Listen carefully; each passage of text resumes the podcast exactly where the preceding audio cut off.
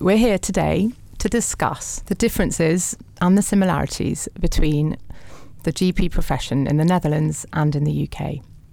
In many ways, both professions are quite similar. Salaries and working hours are roughly the same.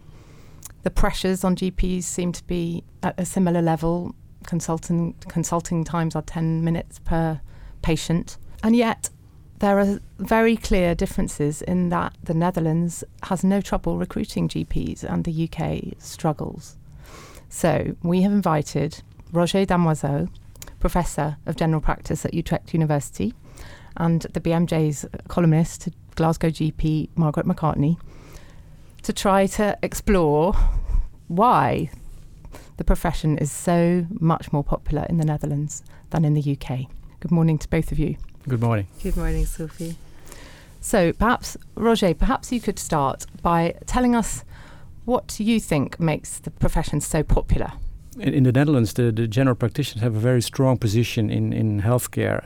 They have um, two different parties in, in the organization, and one is a scientific organization. That's the Dutch College of uh, General Practitioners, and they are making our own guidelines. In UK, you have the NICE guidelines, and they're for all professionals the same. We have our own domain and we have our own guidelines, so it's easier for us to, to stick to the guidelines as general practice should do. And the other thing is that we have another party, and that's kind of union in the Netherlands, and that's also, and uh, most of the GPs are a member of that union, and they take care for the salaries, that uh, the negotiations with the minister, and all that kind of things, and also how we organize general practice. So it, it's a very strong group of professionals, and we are respected also by specialists because they know what we are doing according to our guidelines. Margaret, what would you say explains why we're why the profession in the UK is so much less popular? Is a really big question, and I suppose I must preface it by saying I'm not going to be evidence based here. These are my opinions, and the opinions I think that I just come across when I talk to GPs. I think one of the really big frustrations that I'm I, certainly I experience, and many of my colleagues experience, is that we're trying to do a good job and feeling that we're not really getting to do a good job. And the reasons for that, I think, are, are very varied and, and multiple. Um, some are to do with the contract we work under, the Quality and Outcomes Framework, which essentially reduces the GP consultation, that thing we've spent years learning about, how to do it well, how to listen to the unsaid things in the consultation, have sometimes somehow managed to be reduced into this tick, ticking of boxes. And all that we have to show for it is whether or not we ask someone if they want to stop smoking. So I think there's this real frustration that we're not doing what it is that we train to do as general practitioners. We're not really um, available for the nuances before. And of course, I'm sure that the, much the same as in the Netherlands, that we're dealing with an, a population who are um, accumulating more and more diagnoses and diseases diseases as time goes on, um, and, and yet we're not very well equipped to deal with multimorbidity. We've had huge cuts in social care in the UK, which means that many of our patients who are the most vulnerable in our society are not really getting the social care they need, and that in turn has an impact on healthcare services that are in- increasingly required. And I think means it's very hard because what we're trying to do is really treat social inequalities often with medicine, the only tool we often have to offer. Roger, do you feel that those that those particular problems are very different in the Netherlands? No, I don't think they're really different. I think we have the same problems that that uh, social welfare is, is really uh, at, um, at danger also in the Netherlands. I mean, there also a big cut in the costs of the spending for that uh, kind of people. But on the other hand, what we're talking about transparency and, and, and quality indicators, I think there we we're not that far as you have gone. I mean, at a certain moment, we also had to fill in all those uh, boxes just to that we had all the qualities uh, which are not really um, profitable for the patients, but I mean it's just for the system. And this year it was quite nice that the, the GPs that just from bottom up came up against that, and they said we have to stop that. So we are again negotiating with um, the healthcare insurances that we can do that less and that we can have time just to spend listening to the patient, just what you mentioned. I think in that way we want the same. Eh? We want to listen to the patient, to the story, and help them how to get on with their health. And I think we should not be we kept up with ticks in the boxes. And, and I think we, we just stopped in time, uh, also because it's frustrating if you only have to put in all those boxes and uh, that's not helping the patient. I mean, that that's the point. You're a doctor helping. Uh, so that I think it's it's quite the same, but we're not we didn't go that far. And it sounds as though you had a grassroots swelling up of GPs saying we don't think this is the way that medicine should go. Yeah, and, and, and in, in a way, it's, it's, it was really surprising because there was already a long time. I was just telling about the union we have, and, and they were already debating with the minister that we should go down on that um, indicators, uh, on, on the number of indicators. But they were not strong enough because there was also money. Uh, the minister said if you put up more indicators, you get more money, and that's I think something we have to be careful. Money is not the only way we should should be the driver of our healthcare. And then from bottom up, people said we have to stop it, otherwise we can't do a nice job anymore. And I think it it was just in time, just to uh, not to get in the same uh, how do you call it trap as, as I think you were in, in UK did. Yeah. So how does it work then? How are you paid in, the Netherlands as GPs? Do you have any kind of submissions to have to make to insurance companies? Because uh, I understand it's mainly insurance driven. No, it, it's it's quite uh, the, the, the the biggest part of the the income. I think about sixty percent you get just from being someone on your list and then you have another 30% from your consultations and, and your visits and, and all kind uh, what you're doing and surgery what you're doing. And 10% you can have for innovations of um, of healthcare. If you have a new program you make with your with several practices you can have extra money for that. So of course especially on the um, on the part of the innovations you have to show that that you have the quality what you say you're going to uh, to deliver but for the other things, you have to take care for the patients, and, and that's that's enough. Of course, they look how many patients you refer. If if you're really an outlier, they come to you and say what's wrong with your practice. But it's not very strict on every that, that you have to be careful what, what's the glucose of your diabetes patients, of the hypertension, how, how high the tension is. That's not the way we are paid. It's just because the patient's on your list. And of course, you want to, good, to deliver good care, but it's not on, on numbers. Okay, because in the UK we have a, a very much a numbers based system, and if someone doesn't reach a target, we have to exclude them um, or justify why that target hasn't been met. There, there isn't mm. really even a way to explain to the contract that you've decided that the guidance doesn't apply here, or you've decided with the patient that they don't want to achieve that particular target for all kinds of reasons in fact, we, we, we were going the same way. I, I mean, the, the, the, healthcare insurances wanted to have us doing that as well. And there are some of those targets. I mean, for example, you have the the generic medicine huh, of the, the, the, cheaper medicine. If, if you have too less of it and too much um, expensive medicine in your prescriptions, you also get a um, how do you say it um, a penalty. But on the other hand, I think that is something you have to deal with, but it's not on the whole way. And I mean, eh, we don't. If you have the outliers for uh, diabetes or so, you have to keep them in the practice because that's normal. You can't get them all in the strict uh, yeah.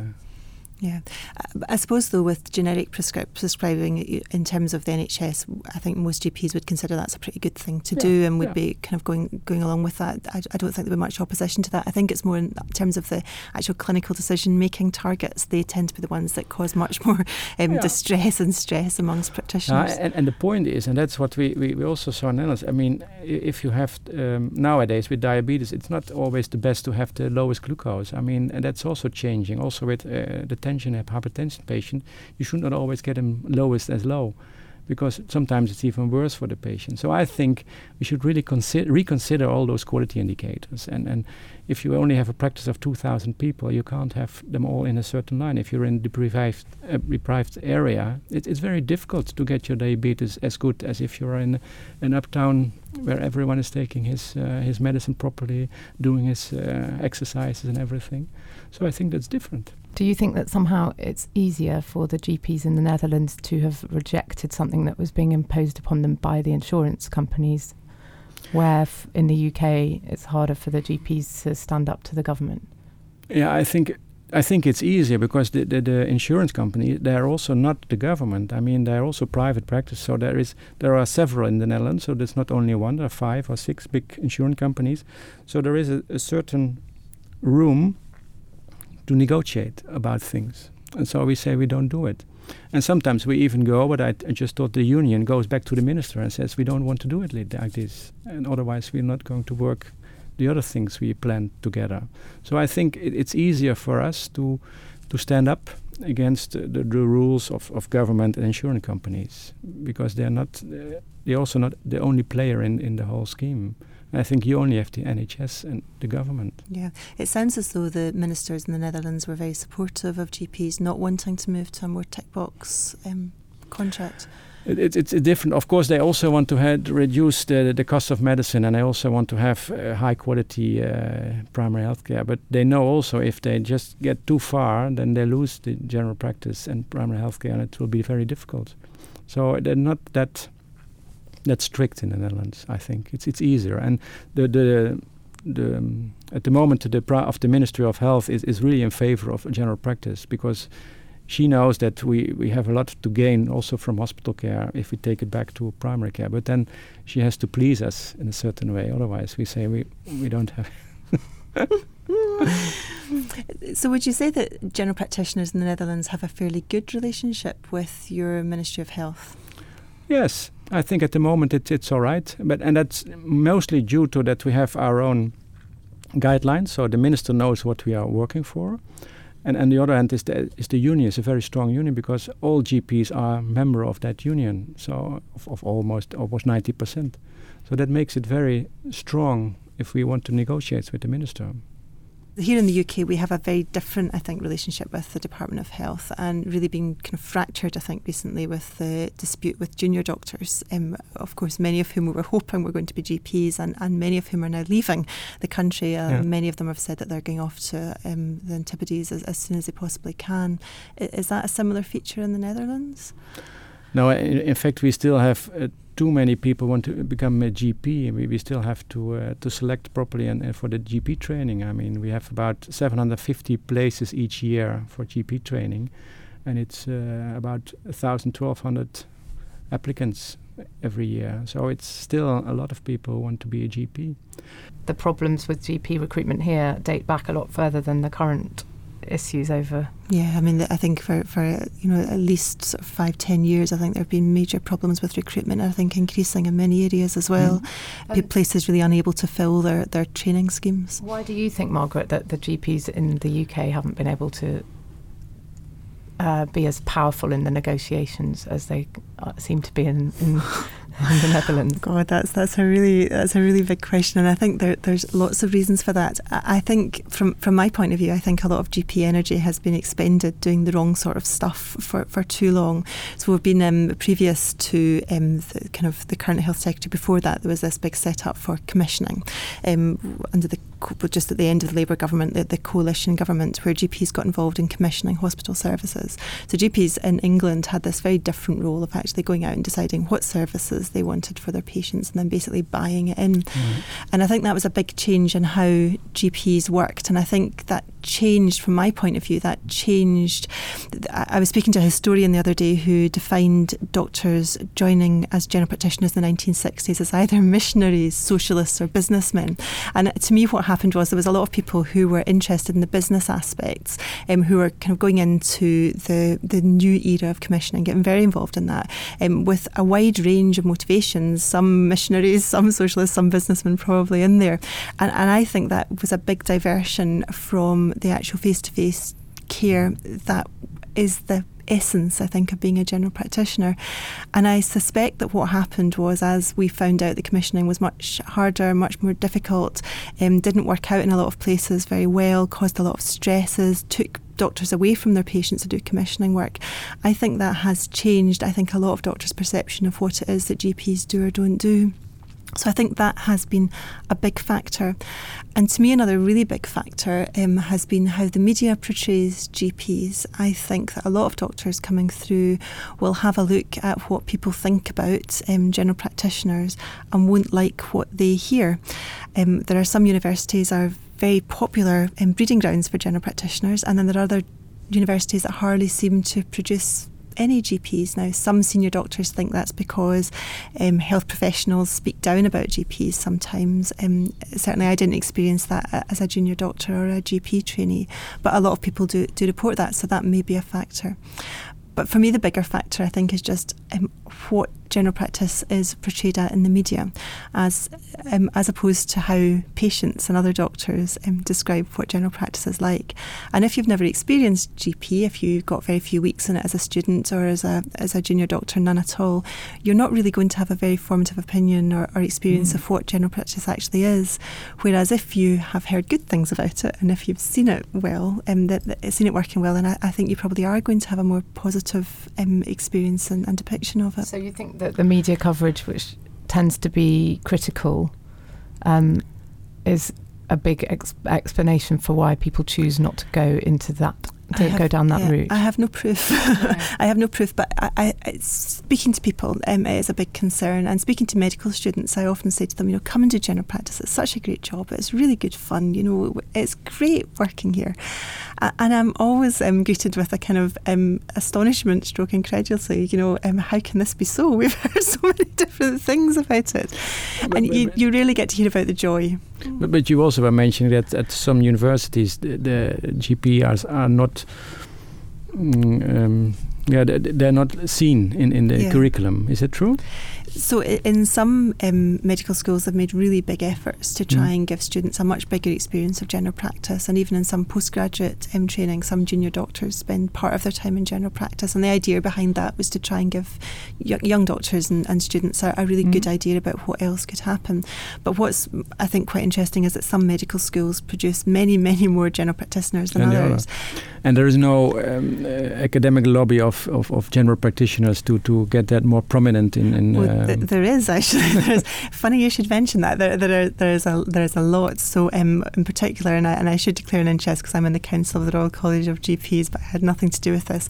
There is a um, campaign going on, Why Be a GP, where people are depicting lots of um, lots of lots of the good stuff about general practice that perhaps you wouldn't get to hear about. And there's doctors talking about the careers um, online, trying to say to students, look, this is a really great career, perhaps um, consider it. There's been really um, terrible publicity, I think. Um, one, um, one governmental department in England decided to publicise how great a GP was by saying that you could sign a form to allow um, patients to take part in charity parachute jumps. Now, not only is this a complete waste of GP time, there's good evidence that actually we um, more money is lost through treating the injuries um, incurred by parachute jumps for charity in the NHS than is actually raised for it. So there's good reasons for GPs not to be involved. And it was really interesting that the only good thing about general practice that the government came up with in their first line of attack was um, that, that um, we should get more GPs to sign parachute charity jump forms. So, so I think there, I think there are issues in how our job is, is portrayed, and I think to a certain extent, perhaps we are our own worst enemy. To a certain extent, we, we, we British people, I think, in general, are quite modest. People don't tend to go around sort of saying, "I've saved a life today." you know, I've, you know, I have done, I've done great things with my prescribing. And of course, a lot of general practice is, is very subtle. You know, we don't go around making great proclamations about how fantastic we are of what we're doing. Whereas it's perhaps more glamorous and more obvious when something um, life changing happens in other parts of the health service. It's still maybe. But Roger, yeah. how in the Netherlands? I mean, there is definitely in the UK, um, uh, GPs are not seen as being. It, it's not a glamorous choice. It's not maybe a choice that gives people a sense that they'll be go, able to go far in that in that profession, in the sense that they might if they went into a different line of work as a consultant in some other area. Is that it, there's a sort of snobbery. I think that's a little bit what, mm, what Margaret's been saying that comes through from the media message as yeah. well that GPs are pushed down. Mm. Why why is that so different in the Netherlands? Do you think? I don't know whether it's really different because also in the Netherlands, I mean, if you especially the the the, the male students, they also want, all want to be a surgeon, uh, most of them, and they start medical training. But still, we have a, a certain number of, of, students in the whole country, and, and there are limited numbers who can go for specialization. So then you have uh, general practice, and then you have uh, social um, uh, doctors for in insurance companies and that kind of things. And those are on the general practitioner in the middle. So most of the people know that not not all the, the, the medical students can become a specialist. So one way or another, there is still enough for us to get them in GP training. I don't know how it is arranged in the UK. Can everyone who wants to go for specialization can go for it? No, no. I mean, I think it would depend how many people wanted to, but certainly there's a huge imbalance, and I think there have been very, many more people applying for specialist posts than there were posts available of, of mm. late. But I mean, so, you also have a number of students. Where are they all leaving then? Yeah, well, I think a lot of them are leaving altogether. So some of them are just stopping um, doing medicine. They're going off to do something else. Some mm-hmm. of them, I think, a large chunk are going off to Australia. Some may come back. Some may not come back.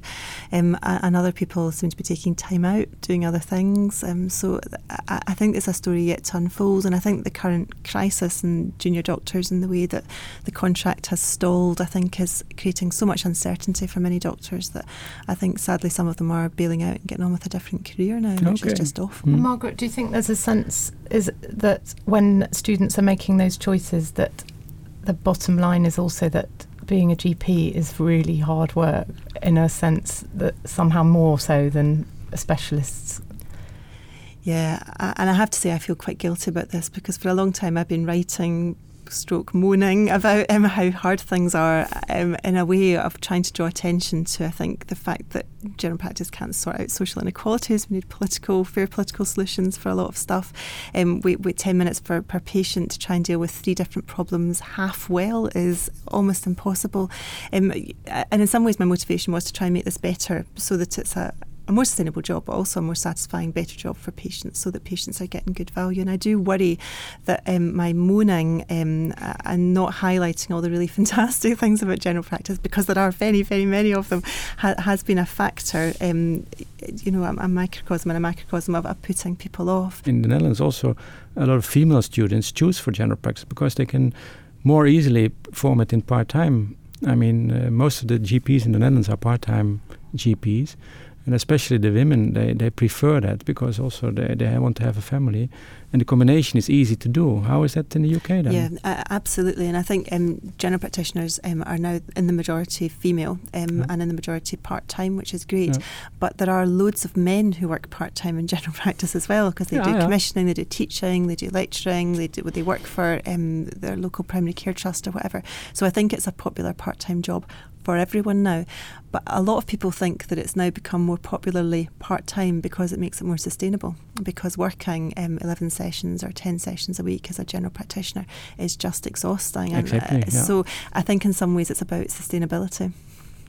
Yeah, I think that's what we also have to think ourselves whether it's good to be a full-time general practitioner. I mean, I don't think you can give the the quality of care to all your patients the whole week long. So you have to do some other things as well or it's a family or some teaching or something else. That's true.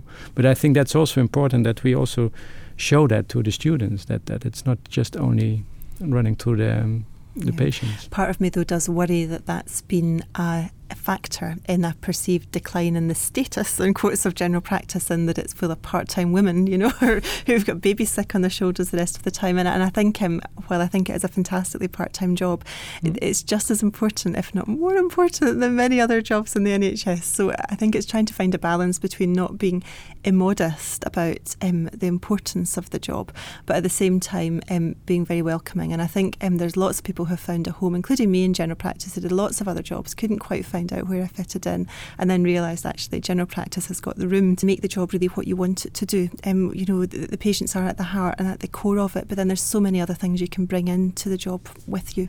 Yeah. And also, what you, you get from the patients, the, the gratitude that uh, if you do a job for, for many years, they really they, they, they, they like you very much, much more than they do like the specialist. Yeah. I think that's also very rewarding, the, the GP job yeah. it's in, in the Netherlands. But what about continuity of care? Is that threatened in the Netherlands? Because one of the big issues that the government has had in the UK is about extending opening hours. So we already open um, every morning very early, um, evening consultations as well. Some surgeries do, some don't. Saturday morning, some do, some don't. And while it sounds really good, a lot of people think that the GP butter is just being spread more thinly and that it will disrupt con- continuity. And especially the continuity in person is, is mm. very important. I think that's the most important thing in general practice because that's the only thing really which reduces hospital admissions. Eh? If you're in, in, in person, are the continuity. So we in the Netherlands are very reluctant with extending the opening hours. We, we want to keep it up to from 8 till 5, 6 o'clock but we're all responsible for the, the night care. I mean, then at, at terms we go to a, a, bigger place where we, we do the night care. All the doctors who are in daycare also have the night shifts. It seems that roughly at the moment Dutch GPs and UK GPs earn a similar sam- salary. Um, how does that compare to the other uh, specialist salaries in the Netherlands? In the Netherlands, I think GPs are um, earning less than, um, than, than specialists who are working for their own practice. I mean, you have uh, specialists uh, working for a salary, and most of them work in, in university hospitals. But the ones who are working in the the private hospitals, not really the, the in the other hospitals in the Netherlands, the specialists they earn quite a lot more than than GPs. Quite Although a lot.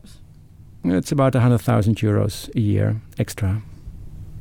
And yet, GP, your Dutch GPs are still very happy to settle for less. Yeah, I, I think the, the, the money the GPs have is also still more than enough because uh, I think we should not discuss it. We, we, we had a certain discussion in the Netherlands. We should not earn more than the prime minister earned that time, and it, I think the GPs are around that salary. So I think the specialists should go down a bit if we want to have the fairness. But I, I don't think we should really state on the money. You should also have your pleasure in your work. I mean, the money is not the only thing. And what we see in, in specialist money is getting back because also most of the specialists now are uh, have to um, they earn the money only from the hospital. There is changing in, in the salaries. It, it, there's a change. So I think within a few years, most of the specialists are going to be just on a salary base. So then the, the, the salaries will be less right. than what it's now. But I don't think the GPs ever complained about the difference in the salary. And Margaret, do you think salary is a key factor? I think there's been instability in salaries. So I think there was a general acceptance before the kind of new contract of um, 94 that salaries for GPs were too low or compared with sort of other um, medical specialities. And so the intention was to give a raise, but I think people, the government didn't realise just how much of a raise that was going to be. And I think it has been declining since then. And to a certain extent, I think that gives a bit of instability, you know, because you don't quite know what's going to happen next. And from my point of view, at least, I would much rather just know how much money I had and, and that was it rather than you know worrying that it was going up and down all the time which I think is part of the problem with the contract. People feel obliged to get involved in stuff in the contract that they would rather just miss out just because um, you've got other staff to pay you know so we're responsible mm-hmm. for paying our nurses for our for our secretaries and um, for our clerical staff who we couldn't run the practice without. So I think it does create a bit of unease as it were with that. And certainly I think GPs have always been known not to earn as much as a consultant would who was doing lots of private practice you know I think but lots of consultants in the UK don't do private practice. So that, I think that's not the, the only distinguishing feature. There's very much a sense in the UK that the things are going, things are getting harder for GPs in, in a lot of ways. I don't know if the GPs in the Netherlands feel that things are more stable and they don't have a sense of just heading towards some kind of abyss, which tends to be the, the atmosphere here. Yeah, I think what we also feel in the Netherlands is that, that, we more and more have to organize things which we are not trained for. I mean, uh, practices are getting bigger, more nurses are getting involved, and, and more people are running around. So we have to organize it, and that I think we should stop. We should become a doctor again and should take care that other people do the organization. That maybe there, that we have to earn a bit less because the people who organize, do the administration, have to be paid as well. But I think that the pleasure of, of working is, is, much much bigger because we want to treat patients. We don't want to do at finance. It's it's nice to have a good income, but it's not the only thing.